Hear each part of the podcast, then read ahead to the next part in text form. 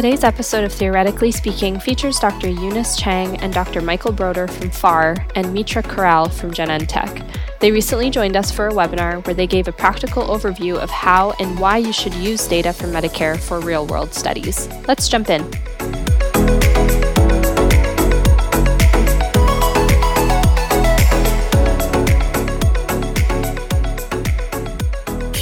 CMS Medicare be linked to private Medicare supplemental databases?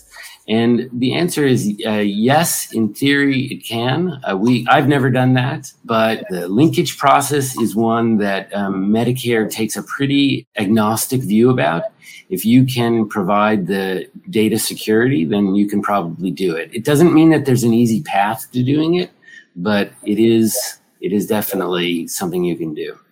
Oh yeah, okay, this is good. I didn't answer. I didn't mention this, but I wanted to, which was about Medicare Part C. So Part C data are available for research. The important difference is that you can't there are no costs in Part C data. So it's it's they call it Part C encounters. It's not really claims. It's submitted by the companies that run those Medicare Advantage plans, and they are required to them, submit that data to CMS now. And the process is takes longer, I guess, because it doesn't go directly from a provider. It goes to those plans and then to CMS. And so available now is data on Part C from like 2015 through 2020. And it is not quite as frequently updated. Like we've seen, it, it, my understanding of the of the process now is that CMS intends to make Part C data available for researchers because, as I mentioned at the beginning, that's a sort of threat to the validity to your ability to interpret studies using Medicare claims, and so they do intend to make that available. But right now, the it lags quite a bit, and it isn't even clear that it's going to be updated on the same schedule every year. So, unlike in the fee for service Medicare, where I told you, you know, 14 months to two years, you really can't predict when the data from Part C are going to be available. There's one question about does ResDAC ever reject applications? Well, we've never had an application rejected. I suppose they would, though. Well, interestingly, the first time we did this, so so um, we started to look into this more than a decade ago, and at the time, Eunice is smiling because she didn't believe we would be able to do it. So at the time when when we did this, um, what we heard was private companies, non-academic institutions couldn't get access to the RIF data. And we poured through the materials online and it never said that anywhere. And I had my attorney reach out to CMS and ask, and there was no real prohibition on anybody getting it. It was just you have to go through the process. And so we went through this process doing a very rigorous application and our first application was accepted but uh, yeah, I think that um, I've never. I, I, suppose they might reject if you don't have if you don't describe a project adequately. But I think more likely they'll just keep coming back to you with more questions. And I want to add for that study, actually that time they don't have that data center. So they they will they we did get the physical data from them, but we have to jump so many hoops and you know the data security is really, you know, they have a lot of rule about that. But yeah, but that's a long time ago. That's uh, really a headache. But we did get the data. And somebody asked whether you have to publish the research which um, I don't think that's a requirement. You have to share it with them if you're publishing it. You have to tell them about it. I think when you get to LDS, you're asked to submit the publications, but they don't do anything about it. But I think with RIF, you have to send them the publications. But yeah, I don't think if we didn't publish it, there would be any any problem.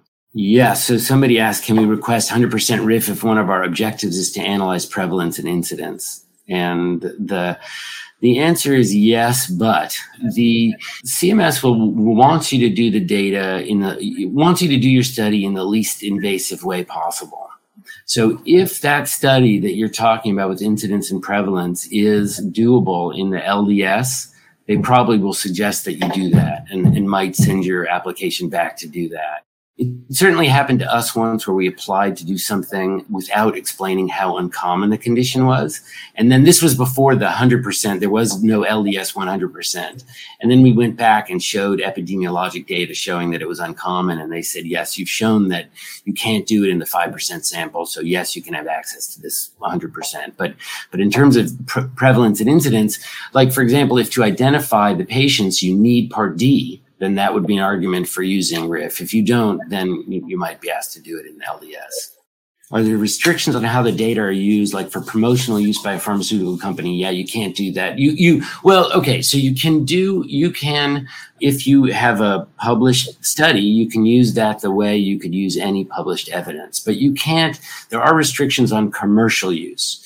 And what I believe the CMS means by that is you can't sort of create a tool out of the data, even the LDS data. You, you can't do it. I mean, obviously, you can't do it in RIF data because you don't have the data, but even in LDS, you can't do it. But once a study is published, you can use it in whatever way you, you see fit. Carrier file. Oh, okay. So to clarify, the carrier file not available for the 100%, that's only in the LDS.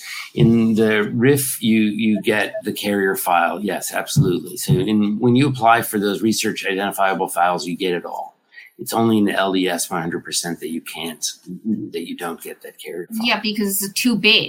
Mainly is because too big. You know, they ship you, for example, like I say, 5%. They just send you, that's a standard data set they have. Once they approve, they just send you the 5% sample for all the data of tables. For the 100%, you know, you make, you know, 100% of carrier file is huge. So uh, that's why they don't do it. Uh, durable, somebody asked about durable medical equipment. Yes, that information is available in DME. There is a file, durable medical equipment, and that file is available both in the LDS and, and RIF. DME is interesting in that for many studies, uh, studies that we've done, you do find things in that in that CMS data that you can't get in commercial claims. So that medical equipment's usually only given once. And as Mitra mentioned, the claims run out in commercial sources of data are usually only a few years. So if you got something five years ago, you can't find it, but in in Medicare data, you can. Also, some of the Part D covered oral medication, like some of the chemo medication, was included in the DME. Hmm. Interesting. Didn't know that. Thank you. Yeah, I think, I mean, there are a couple of other sort of individual questions. And what we'll plan to do is we'll, we'll ask we will answer these questions um, in the days to come and try to get as many of these answers as we can. Some of them are not maybe general enough that I want to answer them right now. Is Part D drug data available in either LDS or RIF? No, it's not. Part D, the only way to get Part D information is to do the research file application. But however, interestingly, for example, like a, a SEER's Medicare data, you know, if you go that go through the SEER's Medicare, they give you Part D. So uh-huh, uh-huh. interesting. Other linkage, you know, for other yeah. linkage, like Michael showed some slide, you know, a lot of linkage, you know, when they say you can link a medical Medicare data, they give you Part D. I don't really understand the the logic behind it, why they don't give a Part D like five percent sample to uh, the limited data set, but that's uh, how they found how how they do that right now. No, I agree. It doesn't. I mean, the I, the the concept is privacy, and it's hard to see how adding that drug data really does anything to affect the beneficiary privacy. How do we differentiate what's considered inpatient versus outpatient diagnoses based on types of files? Yeah, so so in Medicare fee for service, the analytic file, that carrier file, is where most of the outpatient physician information is. That's that's where you're going to find outpatient information and that's where the that's where the all the good stuff is in terms of diagnoses and things like that. And, if, for for example, like a, uh, for the inpatient, we call the inpatient table, but actually it's tables.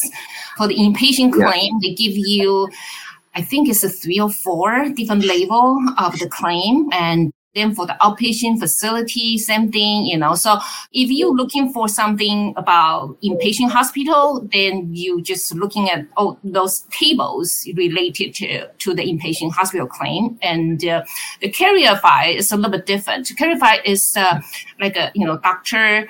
So that include a lot of office visits, but as well as uh, some radiologists. For example, if you hospitalize, right? So you have a hospital bill as well as you have some individual doctor's bill. And those is in the carrier file. But you'll be able to kind of tell by the date and also the uh, service location and to know what happened and when that happened. Okay, I think I have one last question here that I wanted to answer from the very beginning about the death information. So, death information comes from a number of sources in Medicare. One is that enrollment, they get information from Social Security, whether somebody's died or not. So, that goes into the enrollment file. And the validation when I, I, showed a slide at the beginning that talked about the proportion of deaths that were validated and most of them are and validation in that context means there's information from outside of medicare to um, provide additional in, information that the beneficiary has indeed died so that's social security or vital records or things like that so so that's where that data comes from